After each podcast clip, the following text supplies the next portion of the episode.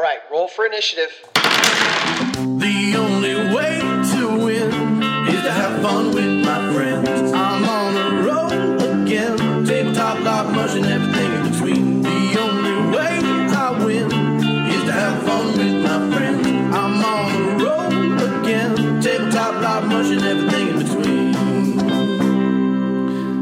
All right, welcome to the Honor Roll Podcast, the podcast that helps you. level up your role playing game.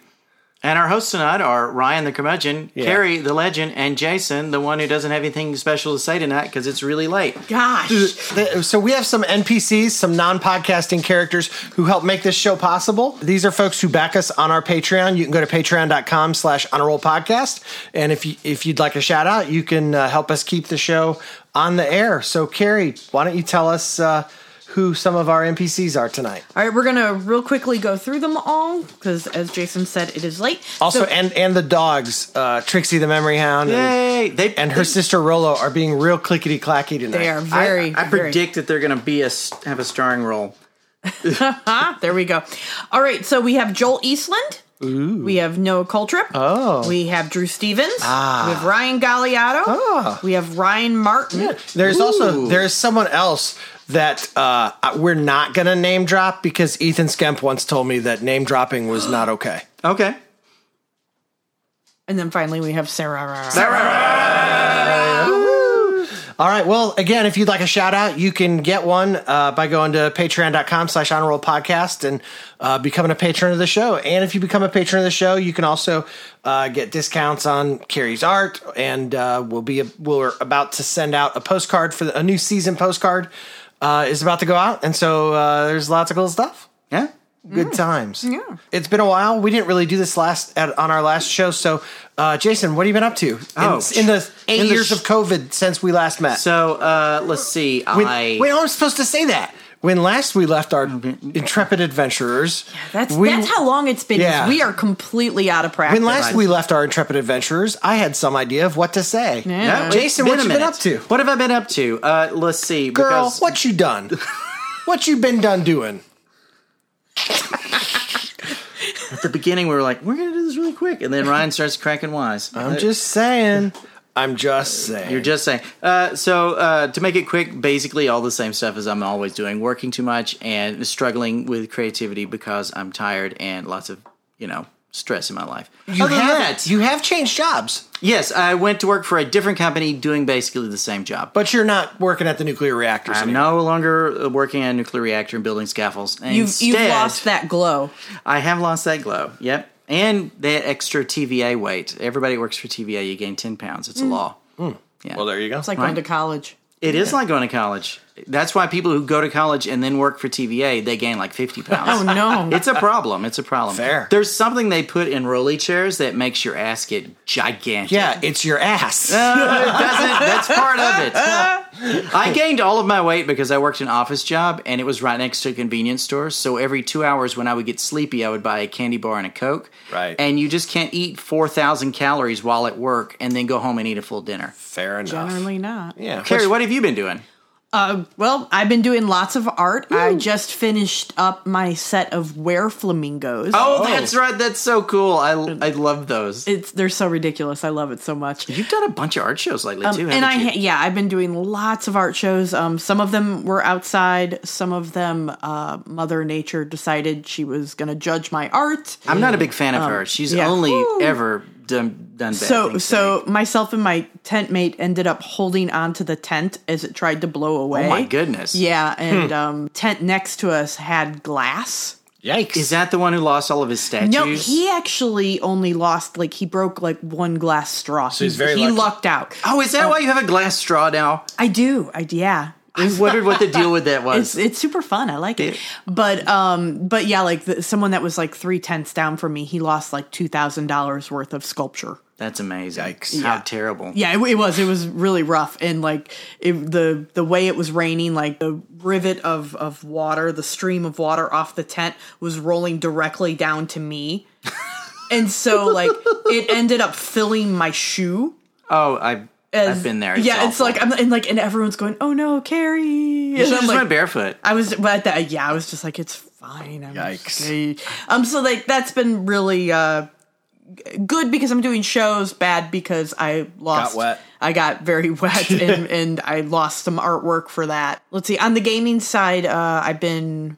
I'm still running my mush. The Adventures Not Wanted, yeah. Adventures Not Wanted. It's doing pretty well. Um, we've been putting more artwork up on the wiki. That's and cool. We created a whole new. It's like a porcupine hedgehog creature that shoots spines at people and it turns your hair color if it Nice. stabs you or Okay, I like that. or you die. Oh, that makes me times. think of like an Avatar: The Last Airbender. It uh, is kind a little thing. bit. Yeah, it's I like kind of ridiculous, but it's super fun. And Yeah. we put it up on the wiki and didn't say anything, and then somebody used it in a scene. Like they showed up with purple hair, and they were like, "Man, Oh, good spine. yeah." So that that was super fun. Um, and then the other game that I play in is closing. So that's that. Anyway, what have you been up to, Ryan? I've been working my butt off on on the gun belt. We are nearing being done. We should interview about that. I think that we should do that tonight. To- Oh. I don't know if we have time. So the gun belt is uh, the the writing is is very very near to being complete. We are uh, interviewing artists and preparing to kickstart. Okay. uh, we've we've built a booth for it Yeah. to take to conventions. Jason helped. That was Uh, a lot of fun. It is uh, That's our it new is business. a saloon bar.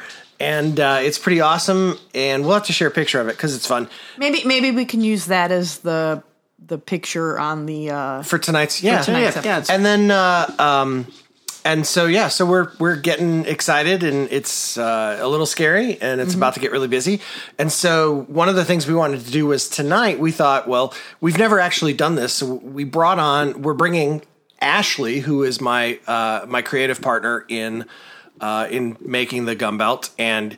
Uh, Ashley is going to be here with us, with me, and you two are going to interview us about about the gun belt. So it'll be kind of fun.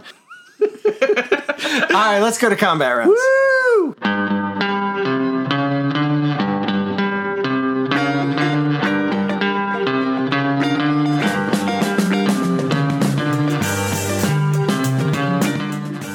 All right, welcome to combat rounds. Welcome to combat rounds. Hi, Ryan. Hi, Ashley. Hi. Welcome there. to the podcast. Thanks. It is such an honor to have been asked to be here. So, Ashley, tell us something about yourself.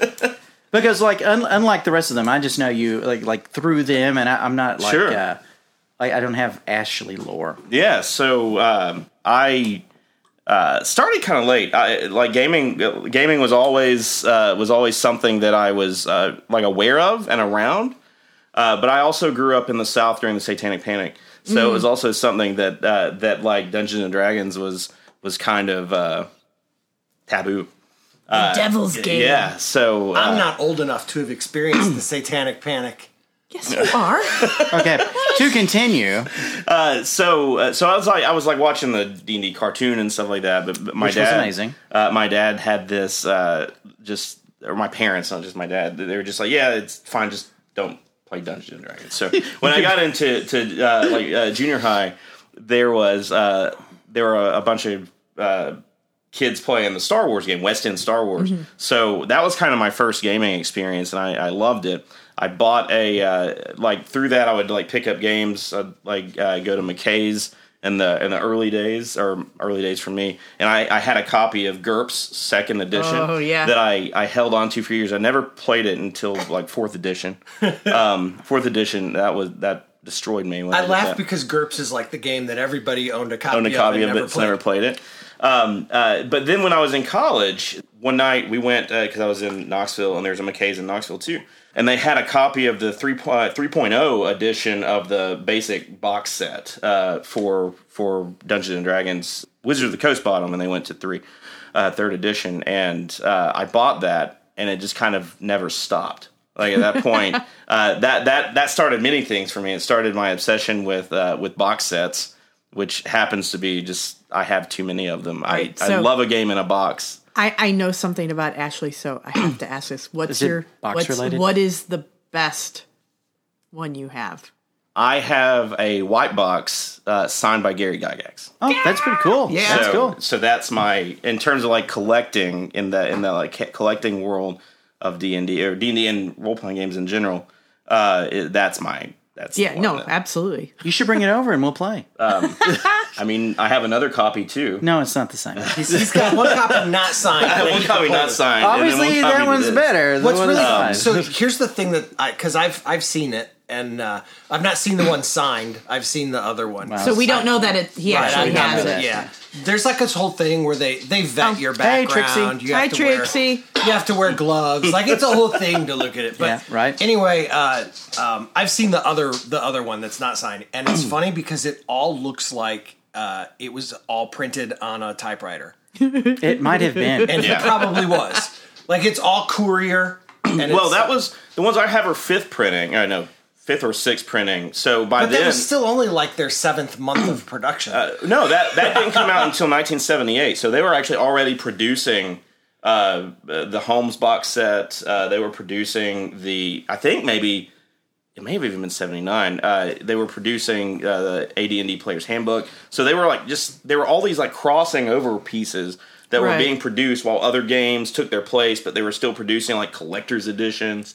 And so the copies I have are later does printings. it does it hurt Maybe it's to be such a nerd yes. No. to know those things? Yes, it- sometimes. Episode No, no, thirty-two no. of Dungeons and Dragons. So let me ask you this: Have you ever played your white white box edition? I have used house rules from White Box in a Moldvay basic D and D game, Okay, okay. uh, but I've never actually played pure White Box. So what are you playing right now?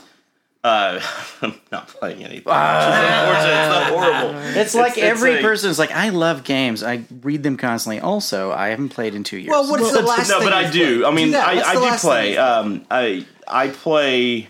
Uh, I mean, Dungeons and Dragons tends to be what I play the most, which is unfortunate because I have all of these games that I'd love to. No, that's not true. Kids on bikes. Kids, on bikes.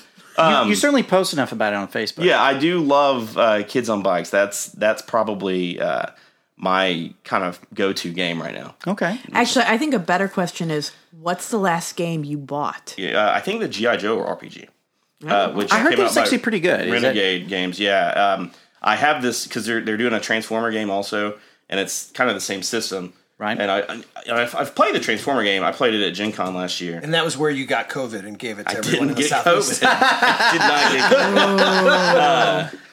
Uh, uh, so I I played uh, I played that one, and what I really want to do is do like a, a buddy game with like a, a GI Joe and a Transformer, uh, like just like a GI Joe books. riding in a riding in a dune buggy Transformer, riding across the countryside, uh, solving crimes. Okay. I think that'd be hilarious. That's amazing. I really want to play that game or run that game. I want to run that game. I have too many games. I, No such thing. I, I am a collector, like in my soul. Uh, the other thing I do is I run a toy and comic show, Right. Also with Ryan. Um, so we may be married. I yeah, don't know. yeah. So uh, We share a lot so, of finances. So I, like co- I collect. Uh, I collect. Just I collect toys and things like that. And then it just kind of like I. The next step for me was to like start collecting role playing games. So, uh, and I know a lot of people are like, I hate collectors, but I I love the games. I love playing the games. I just also have a problem. okay, so let me ask you a question. Since you are, are a game designer now, since you've designed a game, how do you feel like that growing up in the South and being affected by the uh, Satanic Panic and your late introduction to the game has affected your design uh, uh, thoughts? I don't know if that has much at all uh, in terms of like how I grew up. I will say that kind of as I was, I got into games in the early two. I got really into games. I was I was playing games before this, but got really into games in the early two thousands.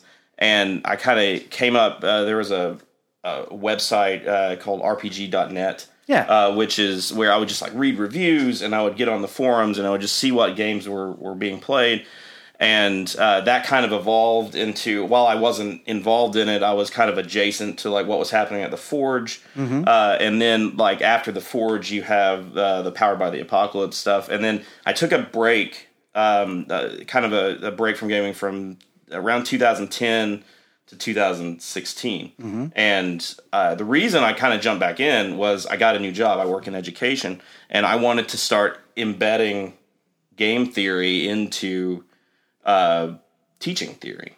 Okay. So that's kind of like how I jumped back in. And when I jumped back in, it had really progressed, and I started reading about Powered by the Apocalypse and uh, finding out all of these things in this like new way to play. So I would I, I guess instead of saying how like growing up a particular way or, or getting into games at a certain time influenced me, I think I was influenced by kind of when I got back into it Okay. just because of what was going on from because I kind of left at 2010. I say left. I was all, I was still buying stuff. I just I just wasn't paying a lot of attention. So Sure. like I bought like I think uh, fifth edition came out during that time, and I was like I'm gonna get that. I'll put it in the stack uh, or whatever. when I came back, it had the landscape and just those six years or so, the landscape changed so much and really moved towards a more narrative style. And that's what I really, really kind of grasped onto is this idea of like telling stories almost over gameplay to some extent, where that story and, and how like what you do and uh, like players having a lot of power in the game and they're not just rolling a dice and oh I, I pass or I succeed or I fail, but it's I succeed or I don't succeed. Tell me how you don't succeed. Right. I I think what's interesting about that style of play is that older games tend to focus on the character and and talk about the things that the character can and cannot do. Yeah. With these newer games, especially powered by the apocalypse and things like Yeah. that, they're really more about what you as the player, not your character. Like I am telling a story through my character. My character isn't doing things. I am telling a story with my character as part of that story. Yeah, I think, and I I think a lot of that comes from the really old school kind of play because in those early days, uh, you had the idea of uh, like you don't have a skill that says search for traps, right? Like you have to, the player has to say, "I search this room." Okay, how do you search for it? I look at the floor.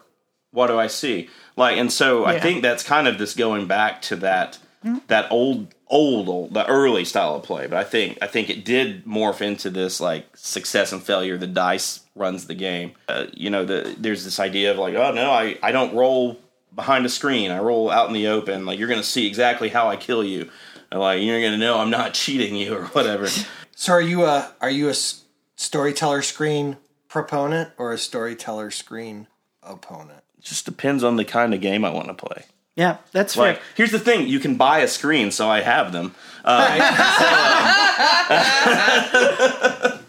So I recently ran a really dark like survival thing, and I rolled everything in front of the players because I wanted them to feel like random chance was just as important as their story. And I, I, I totally agree with you there. It's it's according to the game. So we Well, we hold on, hold on. I have a question. yes. Is the gun belt going to have a screen? Oh, that's a good question. Thanks. I came up with it myself. Did you? I thought that was one of the ones Ryan wrote for No, us. No, Ryan did not write any for me because he's a lazy husband. I kind of uh, tell me about it All right. I, I like screens because they I feel like they give a sense of this is gonna sound really pompous, but like they give the the storyteller a sense of authority, right? Like if there's a it uh, it's a different posture than what players have at Right. the table. So like it you don't does, use player screens. It Yeah, does- there, right. there were player screens back in the day Were there really? yeah Do you own them? no So they weren't for sale. those. is what did you ever No, see they the? were for sale. Did you ever see the Hackmaster set of player screens? Where, Yeah. Isn't it the one that has the door and Yes, you throw the you dice roll the through die. You, you push the dice through the door to let. I rolled a seven. That's funny. So in that respect, like I like them. I also like them because, and and some of this I think comes from the LARP storytelling days. But like I think sometimes uh, as a storyteller, when we're running games, we want the story to go in a certain way because that will be what is the most fun for everyone involved. And so I feel like.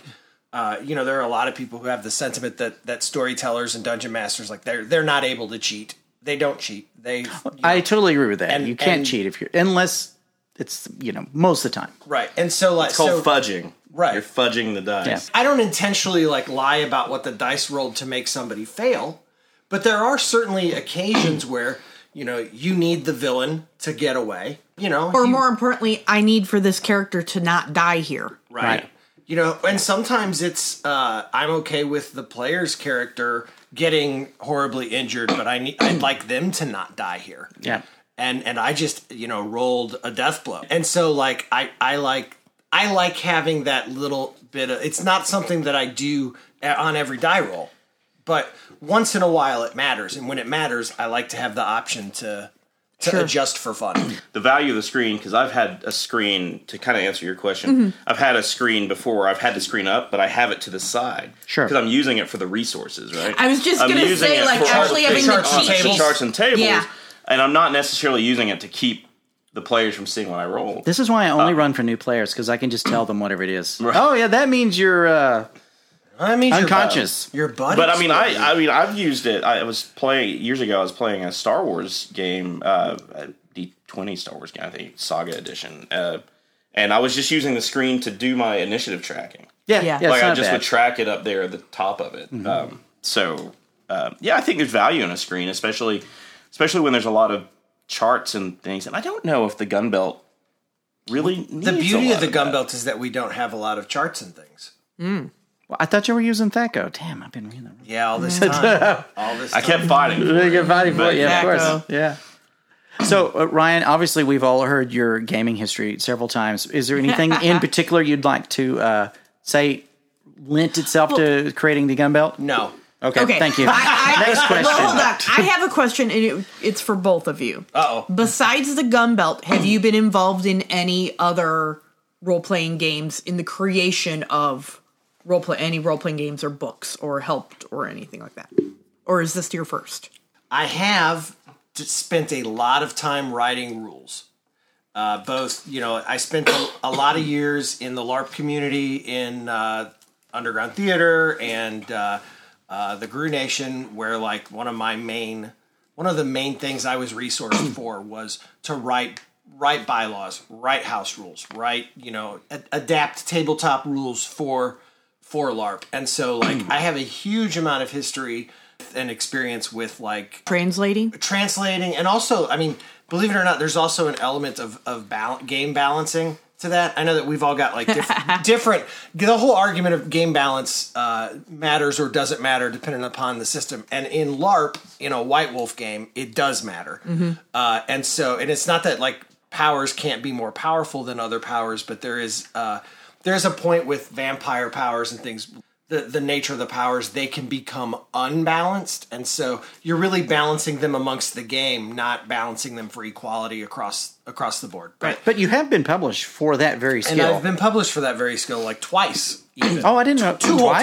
times two whole times yeah So the one for werewolf, uh, right? there was well there someone did uh, um, a clan book Samedi on drive through storytellers Okay. and then also uh, I did the um, the LARP write ups for the powers that were written for uh, Vampire Wild West book, and that's, That's right. also on on Drive. I didn't know about the Samedi one. Yeah, Ashley, Yeah, uh, I have had some art published in a uh, a Doctor Who book, That's awesome. uh, and and was I've it of Doctor Who? Who's your favorite Doctor? Uh, the one that f- is in the TARDIS and has companions. Yeah, that's fair. Um, there is. Uh, There's only one doctor. Peter Cushing.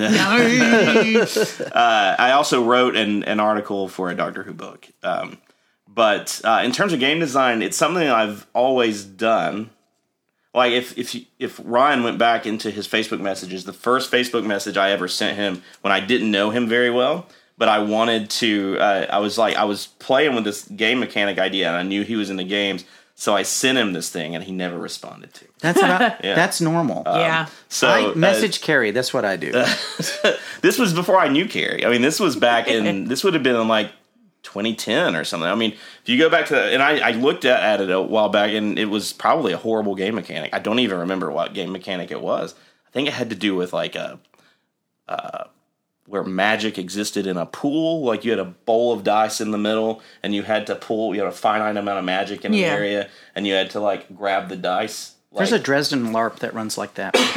so So it was like Interestingly- hungry, hungry hippos, but Uh, well, I mean, there were other mechanics too, but if you wanted to do magic, if you wanted to ga- gain magic, there was a finite amount of like mana Yeah. uh, in the area. But that came around and kind of ended up being the bullet point system. In, uh, in to an extent, yeah, in a way, it did. So, So you know that I actually maybe know I the did Boffer read LARP. that. That's their magic system. Every every at the beginning of every game, all the wizards have to go get water out of this big bucket, and if that's how you have your mana. Oh wow, Yeah, Yeah. And if they're, the bucket's empty, sorry. I th- you know that I think that was the one I sent. Uh, There was also one with cards. I, I'm always, at least back then, I was always coming up with mechanics. So I've never, I've never written a game because I'm actually really bad at like taking those mechanics and putting them on paper. That's actually where Ryan and I work really well together because I can sit there and like dictate mechanics or be like, I think it should work this way. Let's test this out. And he'll say, Well, how does that work out how do we write that? How do we let other people know that's the way it works? Right. You just go to their house and explain it. And, and how does that interact with everything else we've already come up sure, with? sure. Right. Uh, I tend to be a pretty high level like idea person. Quick, come up with a mechanic right now. hungry, hungry hippo. Oh, we've already done that one. I'm just saying. But that's my next I'll game. share. I'll share it with you, Ashley. I bet Ryan can. Ryan, quick.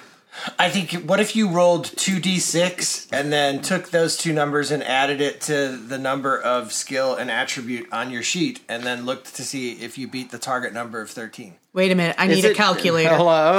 Oh. oh, you're playing Marvel. Ah. So tell us about Gunbelt. How, what was the initial moment? Like, what what were y'all discussing? Like, or how did it come I, I from? imagine the two of you were eating burritos. At, like, oh, I was going to say No, it's Lassiter. before that. Oh, okay. But like, I just imagine the two of you sandwiches. meatball sandwiches. Meatball there we go. sandwiches at Quiznos. And you were just sitting there, and then like some, one of you looked up and locked eyes with the other one, and was like, "Dinosaurs, robots." Well- wait. So some of it came from uh, just a general discussion of like how have we both played games for so long and never never made one. Not Right. necessarily even together. It was just a conversation of just like Okay, yeah. I, I have a a ton of creativity. I write. I play games. I've done gaming for you know thirty years. How how is how is I has it just not ever come up? So that was 10 years ago, right? Or does it just feel like 10 years ago? It just feels Feels like it. it's been like four. We've been working on it about. hey, four you know what? That just means it's going to be right. So, well, I think in in the same, and I think I what I when we were having that conversation, it was I'd really love to see like a, a really fun like space western Sure. game. You specifically um, said BraveStarr. Brave Star. BraveStarr is my Oh, inspiration for this entire game. Everything about this is like I I was like I really would love to make a BraveStarr game. um, and when in doubt, I go back to BraveStarr and and I wanted to make something that uh, I felt like if I was going to make a game, I wanted to make a game that I could play with my kid. And Okay. she was obsessed with dinosaurs. So, so Alien and Robot Cowboys is BraveStarr, and then Riding Dinosaurs uh, is Dakota Star. is Dakota. And, and then uh, the element that doesn't normally enter into the pitch but does exist is that it's an interstellar world without wheels because everything floats, and that's sort of magnet punk.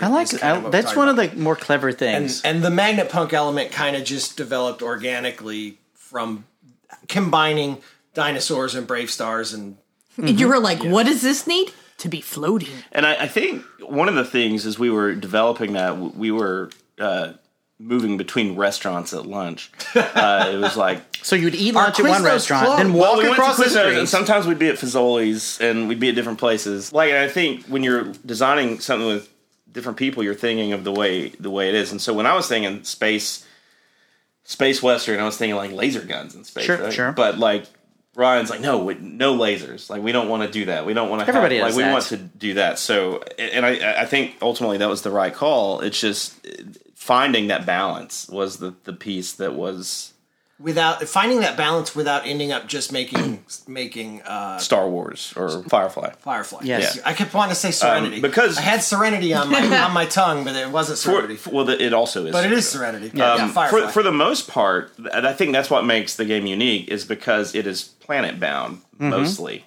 not not hundred percent, but mostly. You don't have interstellar travel, and we have one. well, you have one way off interstellar travel right. way. Uh, but there, there's not spaceships running around, and you're not doing all of that. We just wanted to, we wanted to take Western tropes and put it into a role playing game and kind of have control over the setting, mm-hmm. and in that way. In fact, that was one of our early rules: was nothing can fly. It can float, but it can't fly, except the birds. except animals. Yeah, except animals. So I really like your system. It's very straightforward and simple, but that in a good way. Uh, and obviously, we were discussing it before. The 2.6, add your attribute and skill, and try to get a 13. Right. Where, where does that uh, originate from? Because I know y'all went back and forth a lot Yeah. on what your core mechanic was So going to be. when we first started, we we our initial plan was to not reinvent a wheel.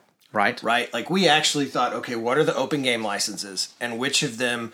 Uh, there's a there's an element of design theory that really talks, and I won't get into it, but it really speaks to this idea that like your game system should feel right for the game you're playing. right? Absolutely. And so and that's most easily explained by how people cringed when their level 13 star stormtrooper would attack their level 6 Jedi and have to roll Thaco in, in uh, the Right. Star Wars D20 system from from any it was Sagas, right? Was that Sagas? It was, It was Saga, but but it was it one was before a, it also. There was like three editions. but it wasn't Thaco. It was just ascending armor class. so, Dear Lord. so anyway, Sorry, I'm sorry, I can't help it. I actually like the D20 Star Wars game. well, but it was still armor class. I though. understand what you're talking about, though. But the point is, though, nothing about that felt like Star Wars. Sure. it just doesn't feel like Star Wars, and so, um, so that was kind of like that's kind of the really big, easy, easy example of it. And so, so for us, we had to find we were looking for an open game license that would feel like a, a western that had some sci-fi elements to it that would be fast and simple Or we could and deadly. incorporate them into it. And, you know, and that makes a lot of sense. It's the only thing that got me over the hump to make Devil Dust Island is by being able to just adapt something already existed. Right. So I didn't have to write a whole bunch of stuff and invent the wheel. Yeah, and so the truth is, our very the very first one that we looked at was the old West End Games D6 system that they used for Star Wars, uh, because it's pretty simple. It's roll dice. You've got uh, you know in that one, your dice are determined by your skill and your attribute. Right, the number of dice you're rolling is determined by that, uh, and that system has become uh, open game license. Zorro was made on that system, the Zorro game. Yes, and so so it exists, and so we experimented with that a little bit, and in the end, it was it still felt a little crunchy, and we worried about you know one of the problems with that system is that when characters get to a certain size, they're rolling thirty dice, and that's always been that was always an issue, even when it was you know Star Wars, um, and then we started looking at Fate. Uh, because then we thought, well, let's just go the other direction with it, and let's just And Fate would not have been a terrible fit. I, I don't think it would have been a terrible fit, but I think it could have overcomplicated the game. Because the the interesting thing about Fate is that in an attempt to make a game completely without crunch, it's really complicated. Yeah, you know, something I was talking to people about Fate who play it all the time, and they're like, "Hey, unlike say D and D, you have to get good at Fate. Like you can just play D and D, but Right. you have to understand the fundamentals of Fate, and they're totally different. Because than what you're everybody has to be making cards, Yeah, yeah. and everybody's everybody's got to be thinking, what can I do that could get me a card? yeah. And how how can I use that card once I get it? And there, so there's like yeah, and, so And it's, not a bad system. It's just it is more complicated than it looks. It is uh, it is the barrier of entry is high. Mm-hmm. It, it's a high learn. Somebody told me it's like chess. I can teach somebody to play chess in like 15 minutes and they'll have a great time. And then they'll hate it for like three years. and then they'll learn it for real and love it again. Right. And then and then we kind of we explored a little bit of Powered by the Apocalypse, uh, and then at some point, um, Ashley was just like, you know, my favorite thing in the whole universe is to come up with new game mechanics. So let's just do that. Let me just try, and uh, and you know he kind of came up with the system, but the the thing that he did though was he tried to stick with the things. Uh, it was, it was I, I could be speaking for you. I don't know, but it was almost like he looked and he went, "Okay, so these are the systems that we explored. What are the things we liked best about each of them?" And then found a way to mash them together.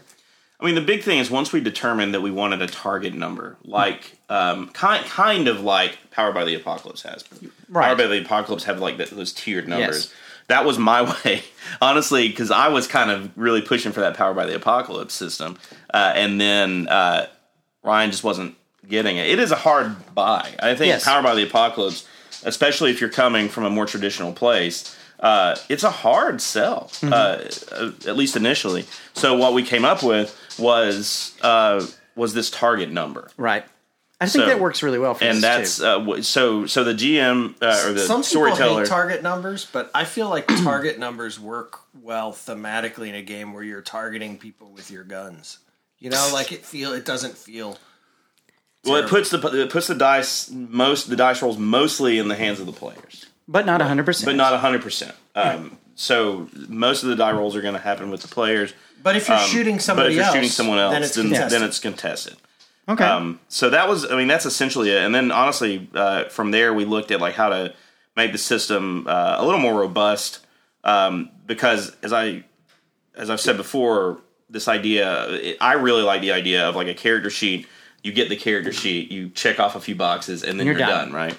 Um, that's not quite what we have, but but it's not so complex that it's going to take more than like ten or twenty minutes. Oh, to- you know what? After uh, after Ryan gave me one of the, the like the playtest packets when he was first making those, you could make a character if you know anything about role playing games in about ten minutes Yeah. tops. Yeah, tops did- when- five if you've looked at it twice. I did a playtest at Lexicon a couple a few years ago, and instead of showing up with pre-gen characters, I actually let the people make characters. And so I had we were there maybe ninety minutes total, and uh, and I had four people who had actually never gamed at all before ever. Like they were board gamers, they'd never Right. played a tabletop RPG, and they made characters, and it was not confusing, and we did not spend six hours doing it, and and still had time to run the whole the whole adventure. Which, to be fair, even in five E D D, people who don't know what they're doing, it can still take a minute. Yeah.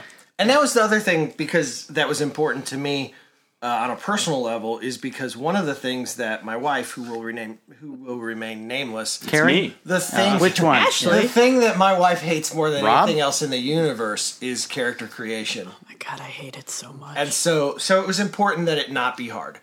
Um, and and the other thing is that uh, one of the things that we all and this I now I know I'm speaking for all four of us. Like we think that characters should be a little more than just I picked numbers, Right. Right. Like we think a good character should have like some history and where did they come from and stuff. And so I love your baggage. yeah, and so we Yours did- personally, but also the games. Right. So we created this part and parcel system where, like, uh, and that takes it's got roots in the old uh, Last Unicorn game, Star Trek game, where you had like life packages where you had to pick what kind of childhood did you have, and then you pick what do you do for a living now, right? And so those kind of give you the starting basis for what skills you have, and then you know, and then you get like. Uh, you know, a, a handful of points then to put wherever you want to make make the character your own. So what I thought was fascinating about, like from a crunch perspective, is that after you built all those, you realize that everybody in the whole world is going to want to know how to shoot. So you just gave them firearms for That's free. right. Yep. You're like, you know what? Everybody's going to want at least one level one of of firearms. the one of the it was actually And that's one of those things that came out of pa- playtesting, right. right? It was a problem in playtesting is that in this weird way, it focused every character into being the same. Because everybody thought Every- it's yeah. a western. Pew pew pew. I've got to be a gunslinger, at least one of And these. so they were all picking packages that gave them. They were all picking their life packages based on you know making sure they had enough pistols, enough enough mm. firearms. And so we we discussed for a long time like how do you how do we address that right? And then we just decided, you know what the the planet of of hell is a tough place. Everyone there knows how to fire a gun, and so we just made it so that no matter what life package you get, you also get one star in firearms at that in that stage. That way, everybody could shoot a gun. A- And to be fair, aren't the people that uh, you're playing? They're not just regular denizens of hell. They're hellions, right? They're special. Yeah. I mean, I, w- I would hesitate to go so far as to say like they're mutations, but I mean, I guess technically they, they kind of are. Because as a group, they get access to weird power things that Yeah. aren't like explicitly powers. Is that true? True, or they are explicitly? I think they're kind of explicitly powers. So they're they're called burdens because having the ability to do something special is not always a good thing. You I know, understand. You're burdened I with feel the the same way. responsibility with great power. Yes, yeah, you're burdened with the responsibility to use it. Uh, you know, as opposed to just like not letting anybody know. Like there's this, uh, you're drawn to other hellions. and- so so the way I I see that is that the the planet they're kind of the protectors of the planet, right? Does oh. this bad thing happen? So so yeah, they they are powers in in that respect. Um, I like the idea that the, the planet is somehow lending them power. That's interesting. yeah, I always assumed that the levitite was just poisoning them. Yeah, then we're all going to die well, you short, could violent interpret it lives. that way. Yeah. You know, that's that's the the glory of the unreliable narrator. Well, well, well, that's the thing. I think that's one of those things that as we talk through things, there are things that like exist in our mind that don't necessarily get put into the book. Right? So Right. something I think is interesting is like uh, the idea: Are the robots sentient? Well, they're hellions, so something but is they and, definitely that- and that's why on. I say they're kind of like the power, the protectors of the planet because they weren't alive before Right. they were. Right. And, they, and they weren't alive before they were on hell. yeah, they were just machines. Although I hadn't thought about the idea of levitite poisoning. I thought that's how it worked too. Had we not had that discussion that imagine just Levitite was the everyone- problem? Maybe was the you and I base did. problem? Maybe you and I, I mean, did. it and is the didn't. problem. It's We need just to make- some people are born and have and have the ability they they connect with the levitite. Well, in so a that means the different way, Sorrels right? had it. Did not were, were hellions before or not? Or maybe they were. I don't know. Maybe Because the- planet you is- don't the world, know? The world is different now. That's true. The world has changed. It's not the same world that they lived on. All right, hey that's fair. Jason, you and I are just going to write some fanfic. Oh, we're gonna So- write uh, uh, uh, what, what are we going to call our knockoff game? Our generic version. It's like the, gun Pepsi holster. version of. Uh, gun You Like- watch me shut your mouth. Pistol belt. the gun bandolier. we sh- the RC Cola version. How about that? Levitite is this mineral that's found on the planet and it floats. And that is what creates all of the magnetism and the, the levitation and things like that, that that occur on the planet. But, uh, you know, several hundred years ago, there was only a little bit of levitite on the planet. And something happened that caused, like a, a meteor or something struck the moon above the above the planet. And that moon fell down onto hell and the moon was comprised of a ton of levitite. And so when the moon crashed down onto the planet, it spread and buried all of this levitite all over. And so when you ask, you know, were the Sorrels always were the Sorrels all always Hellions? The answer is no, because there was not always such a huge high concentration of levitite on the planet. So it's more that it's a natural disaster. It's a bit of a natural disaster, and then there's also the industrial revolution that is happening where they're mining it and processing it, and so it gets into the air and it gets into to everything, and uh, it's being used so much uh, that that it's everywhere, and so people are just exposed to it much more. So I, I, obviously both of you are pretty thoughtful, well, well-read guys. I am not thoughtful. Yeah, no, yeah. Mm, I, well, I don't mean that in like he's I'm a polite. thinker. I'm yeah, a he's a thinker. That's fair. He's a thinker. Our Not always dogs a are good really one. clacky. Yeah, t- it is a bit. Well, it's your fault for getting more dogs. The last time we recorded, we didn't have this many dogs. we have two. Uh, so, what are you trying to say? What is the purpose of Gunbelt? What do you? What is the theme? So there are a few themes going on in the gun belt. The obvious one is is this sort of damn the man kind of thing where the the government is also a corporation and they run the entire uh, the entire country, so to speak, as as if it were a company town back in like the coal mine coal mining days. Uh, and so there is a bit of sort of this oppressive, greed driven authority element. And so damn the man is probably the the easiest one to spot Okay. when we run the gun belt. Um, there's also uh, Damn the man saved the Levitite. right. I, I was just thinking that. Yeah. I mean, that's the big one, but there's also, I mean, there's the basic one cowboys and robots riding dinosaurs. So the I mean, cool, just being cool. I mean, ju- yeah, I mean, there's like that idea of just the the cool factor of of of what we want to do. We want to have adventures. So Right. there's there's an there's also we're on this planet, so there's a theme of exploration, Right. Because while the the like Levicore area is this certain spot, there's also like this wasteland area that no one's gone into because bad things happen there. But there's Rat also like these these jungles. Yeah, there's a um, whole planet. There's a whole to- planet to, explore Um, if you wanted to go that route. there's themes of exploration. There's themes of uh, almost Robin Hood esque themes, Right. uh, where you're there's this protection of the poor Mm-hmm. um, that that kind of goes through it. Uh, there's, There's a, a gentle environmental theme, which with I say gentle because I don't want people to think that this is a book about climate change. I was going to say It's It's not, that, that's not what we're trying to. I thought that was the core theme of the game. really. Yeah, because think about it. You've what been playing it wrong. uh, probably from okay. So I've read several versions. If levitite is poisoning people, it's not just that. What's wrong with the uh, the homeworld? Right? the fact that it's out of water and it's out of water because of exploitation by the, this big company. Right. And then this big company is now exploiting a new planet that has a new resource that it is also controlling and it is also harming the environment of the place. Right. And also you're in the midst of recovery from a natural disaster yeah. and everybody's taking advantage of that. and you know they've got this this weird thing where the levitite is poisoning people. It well But I mean, the, but I thought we all knew that. Was that not something we talked about before? but there's, but there's certainly this element though of of Except the uh, robots, Like the, there's a there's a religion on the planet called Horizonism, and part of that religion is sort of accepting this idea that that the planet they call it Chakuda, the planet uh, that Chakuda is like the spiritual entity of the. It's sort of a Mother Earth kind of sense. This is Gaia, so to speak. When you kind of take all of that and wrap it in together into this world, there is an element of like the planet screwed up. Are Hellions being created by the planet to uh, to stop Levicor or to save the people or to lead the people to you know to heaven or something? What is like nobody really that that's a there's a big question like why are Hellions there? Okay. where are they coming from? You know what's what's making robots come to life? I, I'd forgotten that the planet had another name. I, I, I It's swear. three names. It has three names, which can be a little confusing when we talk about it. Yeah, of course. So the the Very religion, Martian Chronicles. the religion, and the Sorrels who existed before the pla- the moon fell. So its Right. first name. its first name was Chokuda, Okay. and then the uh, Given name. right, and then the when the humans and the Howlers arrived on the planet, uh, you know they they named it Weston. Because Easton is the 'Cause homeworld. Easton's the homeworld. Yep, they And come now from we're out back west. Weston. And, yeah, and Yeah, really, is our- now really, that's the Western reason why it's like that. So we could say uh, out east, out Yeah. weston, and back easton. Right. Right. Okay. And so, uh, you know, I mean, because it's this is kind of there is a, the thematic elements of Western expansion, Right. Right. You know, it's not gold, but it, there is a levitite rush Sure. occurring, right? And so those those are are very Western elements to it. Well, And it's almost like you're spoofing it a little bit. a little bit, yeah.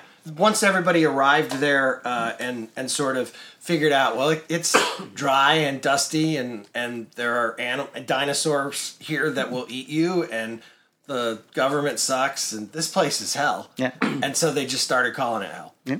And I think I like one that. of the things that that we kind of talk through is is like you understand when something is propaganda if the planet is called Weston, Right. And you understand if it's like just the the local people talking if they call it hell.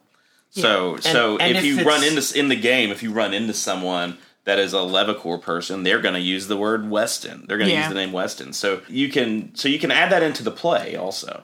Tell us about the different groups that you can play. Uh, like you can be humans and what else? So the there are four species that you can play. Two sentences only. What? Two can- sentences? Two- What's a you heard me.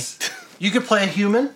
Right. You can play a howler, which is like they are they are like coyote people. okay. And Uh, they're very mechanically inclined. Is that correct? So inclined is not the right word because that sounds like if you if you play a howler, you get bonuses to your to And you your do me- not. me- mechanic stuff. You're not. As a culture, they are obsessed with Engineering. Yeah. Okay. Like they don't have a, like they're pop stars, they're rock stars that they celebrate are engineers and gadget you know gadgeteers. right. So the next one you could play are sorrels. Sorrels are the native species. They are a, a race of. Uh, they are sort of dinosaur lizardish peoples. They were the group that uh, were on Hell back when uh, when the moon crashed, and uh, and they became a very isolated group of survivors in just a few few cities that were didn't really talk to one another and things. And when uh, when Levicor arrived with the humans and the Howlers, so the Sorrels basically saw the arrival of of Levicore as like an opportunity for for all of their people to come back together again and and try to reestablish uh,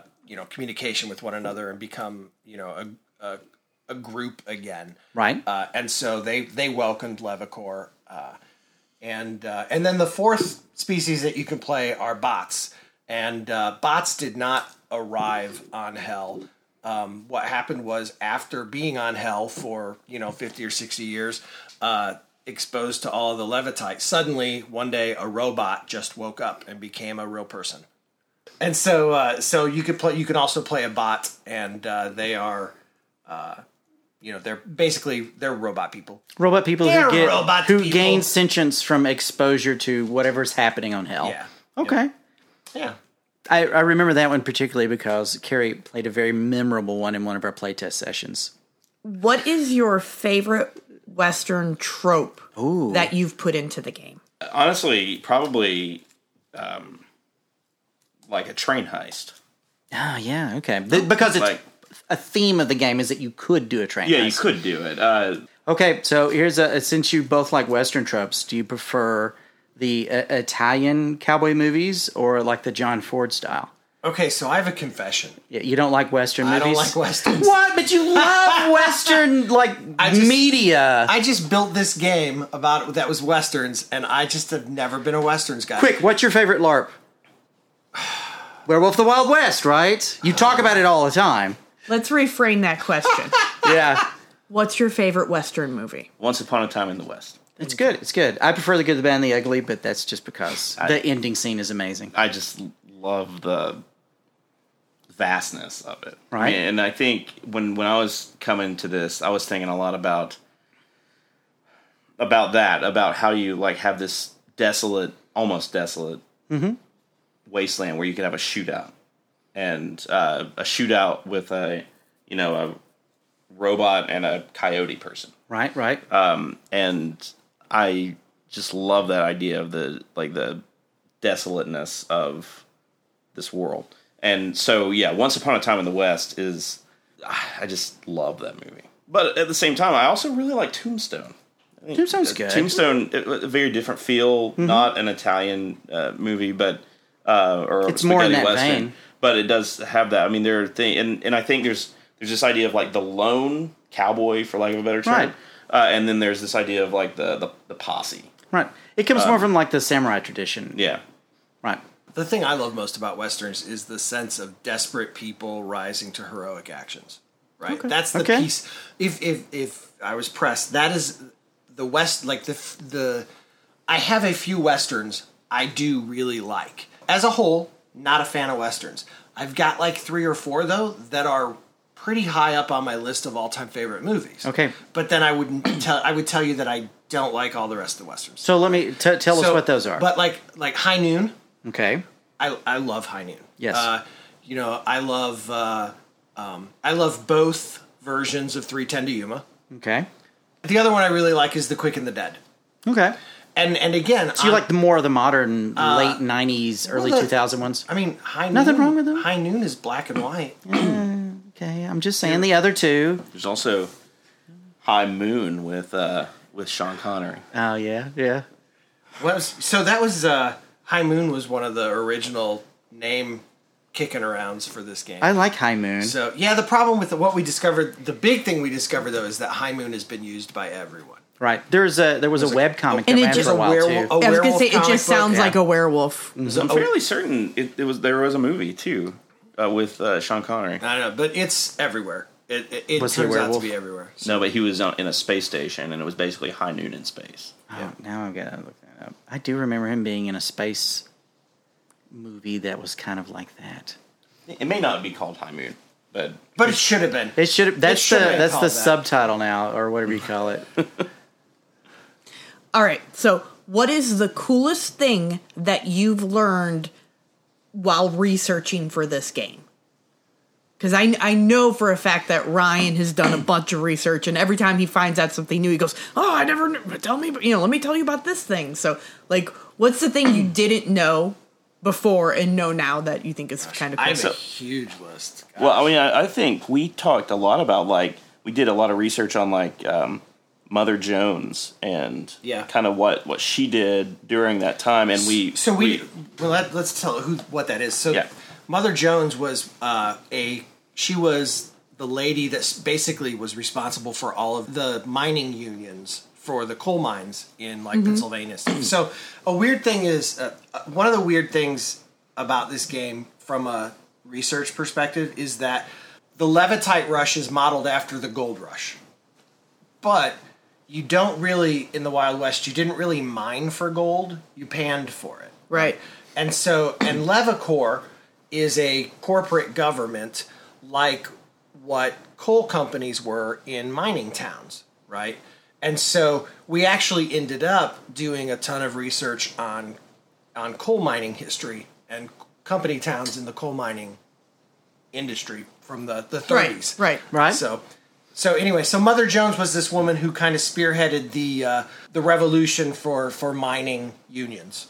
uh, one of the things I mean, in terms of like just finding neat things, uh, YouTube algorithms will throw you things when you start looking for like Yeah. Western Absolutely. things. They throw you other Western things. Right.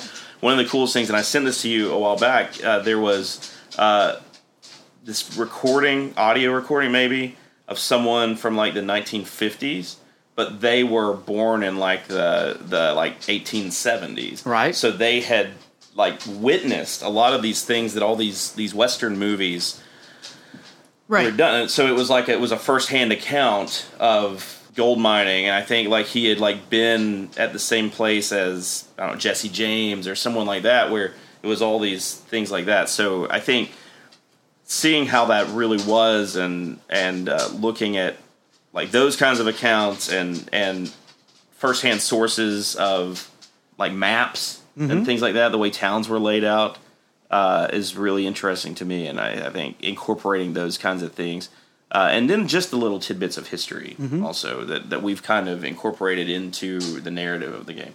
I literally learned last night that um, that doctors in the Wild West, there were more doctors in the Wild West who had no training and were not licensed physicians than there uh-huh. were actual doctors in the Wild West. Uh-huh. That makes sense. Back then, you could just tell people, "Hey, I'm a dentist. That was exactly I've got these pliers." That was exactly it. They uh-huh. it was there were two types of doctors. There were doctors who were licensed, trained, and had experience, and then there were doctors who had a satchel of unsterilized equipment and the ability to convince anyone that they knew what they were doing. Oh my god. The other piece to that is that doctors in the Wild West uh, were incredibly territorial.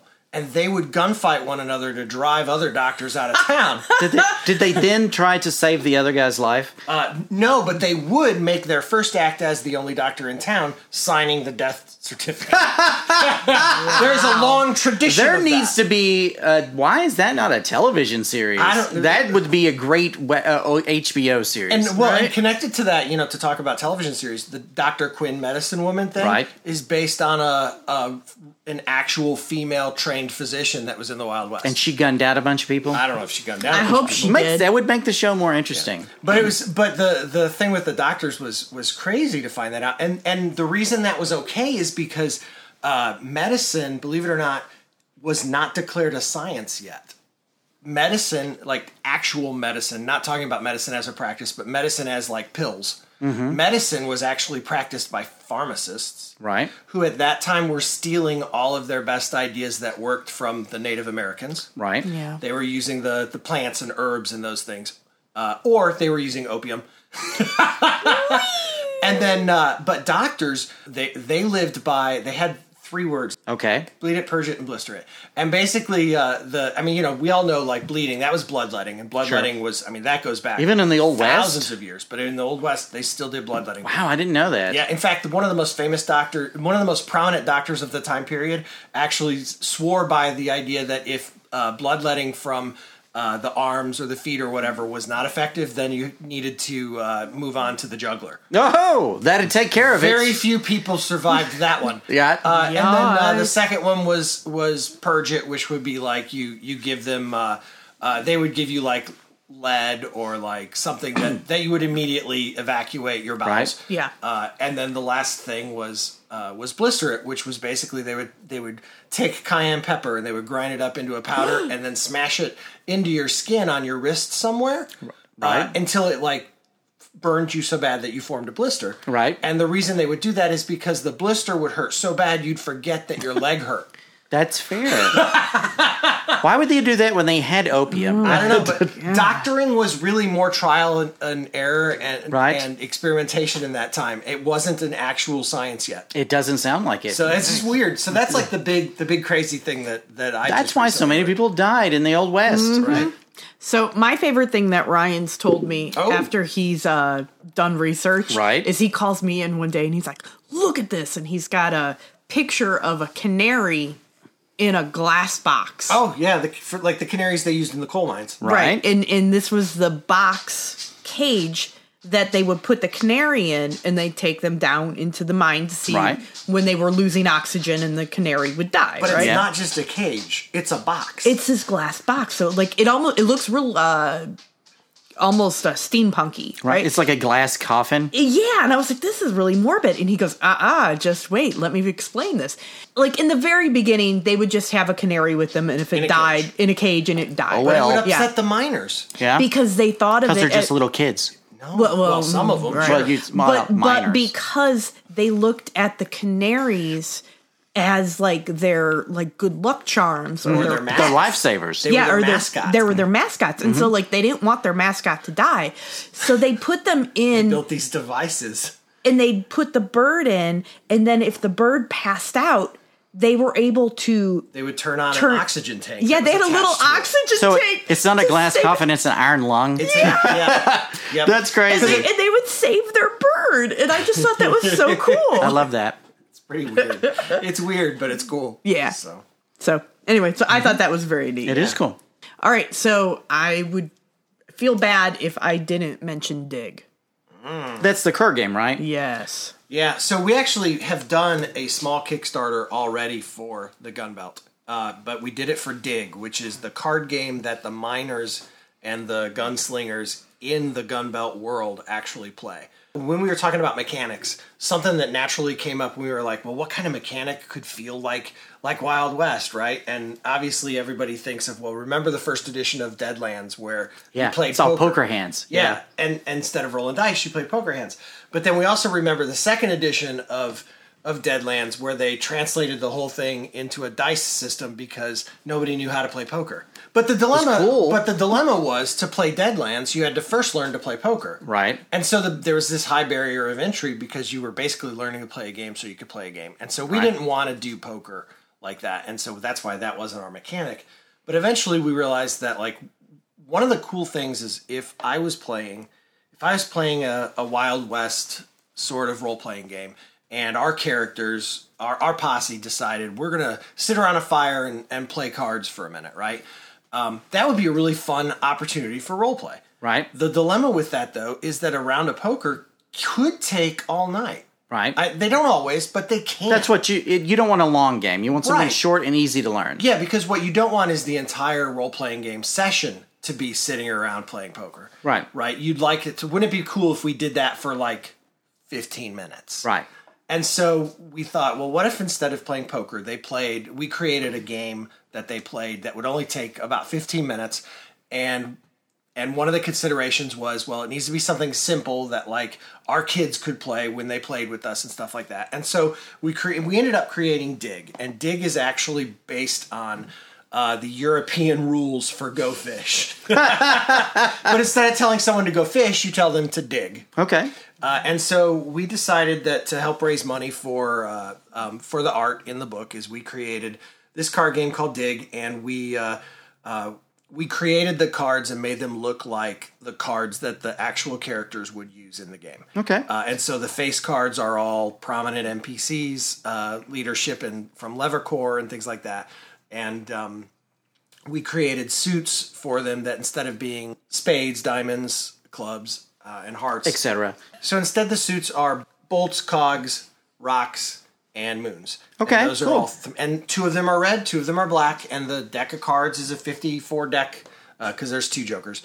So it's pretty straightforward. Yeah, so you could use those those cards to play poker if you wanted, but uh, Or you know, rummy. but they're really made to, you know, to play dig. Okay. So and we so we did that Kickstarter and it was really fun and hopefully that'll end up being a, a stretch goal or a, an Add-on. add-on.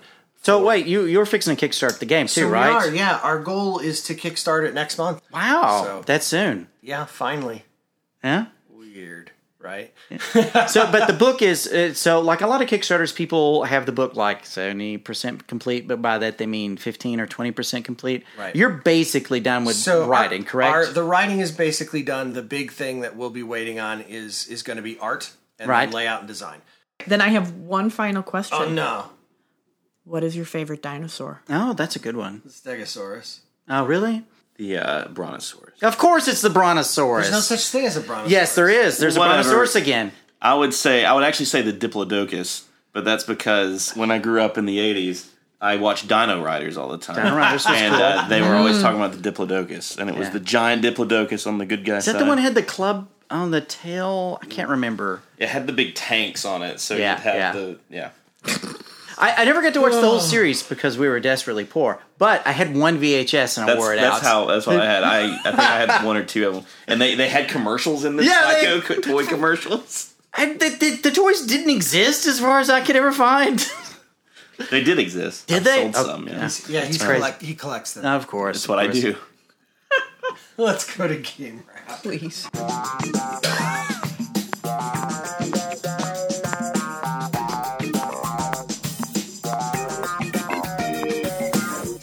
All right, well, that brings us to the end. That was the best interview we've ever done. There was a lot of bass in that music. Yeah, it was a little yes. weird. It's not great. this, this whole episode was based. yeah. Yay. It's not great. Anyway, uh, so there you have it. So you can find out more about the Gunbelt by going to thegunbelt.com or you can find it on right now. Thegunbelt.com will take you to their Facebook page. I can't but- believe you've got Gunbelt. The gun belt. Oh, the gun belt. Okay. thegunbelt.com. Even But yeah, we got it. It's crazy. Yeah. Uh, so you can go to thegunbelt.com. Uh, truly, I honestly thought we were going to be the Gunbelt game or the Gunbelt RPG, but we are not. We are thegunbelt.com. Okay. Uh, right now, that'll take you to our Facebook page. Eventually, it'll probably point to our website that's being built, but uh, you can also find the gun belt on, on Facebook at facebook.com slash the gun belt. But also this podcast. What? You can uh, you can become an NPC by by helping to support the show on Patreon at patreon.com slash honor roll podcast. You can also go to honorrollpodcast.com to visit our website, or you can find us on Facebook at facebook.com slash honor roll podcast, or we've also got a group on Facebook. That's where most of our talking happens. Uh, Please message us. We're yeah, desperate. Facebook.com slash group slash honor roll podcast. And then Carrie runs a Discord for us. do. And what's the address for the Discord? Because I, don't know it. It's just Discord. I'm not great at Discord. Discord either, something, something, Something, something. Discord. honor roll podcast. Yeah. Honor roll podcast. If you're do a know- Discordian, you understand how to do You can go to. Discord and search for Honor Roll Podcast. or or us. ask on our Facebook group. Yeah, that's what I would for you. do. and we're on Twitter at Honor Roll Podcast and uh, Emails. and emails. You can email us at hosts at Honor Roll Podcast. So anyway, uh, that is the show. We ran a little long, so we're gonna skip the the goofiness tonight and just tell Everyone everybody gets that XP. Yeah, the 100 XP dinner now. you had an I'm encounter starving. with dinner. Dinner. All right. Anyway, uh, we hope everybody has a good time uh, listening to this, and we hope that you will share this to everybody. Uh, you know, Or when, else. when you see it, please share it. We'd love to have more listeners. Do not threaten people. Uh, it Yeah. works. It Does it? It does. We'll I've out. gotten better results from being a jerk than I've ever had been being nice. You've never been nice. Join us next week when our topic is why is it that when you travel faster than light, you have to do it only in the dark? Until next time, I'm Ryan the curmudgeon, Jason the favorites here, and Carrie the legend is here, and we will talk to you soon. Remember, the only way to win a role playing game is to have fun. The only way to win is to have fun with my friends. I'm on a roll again. Tabletop, lot and everything have on me.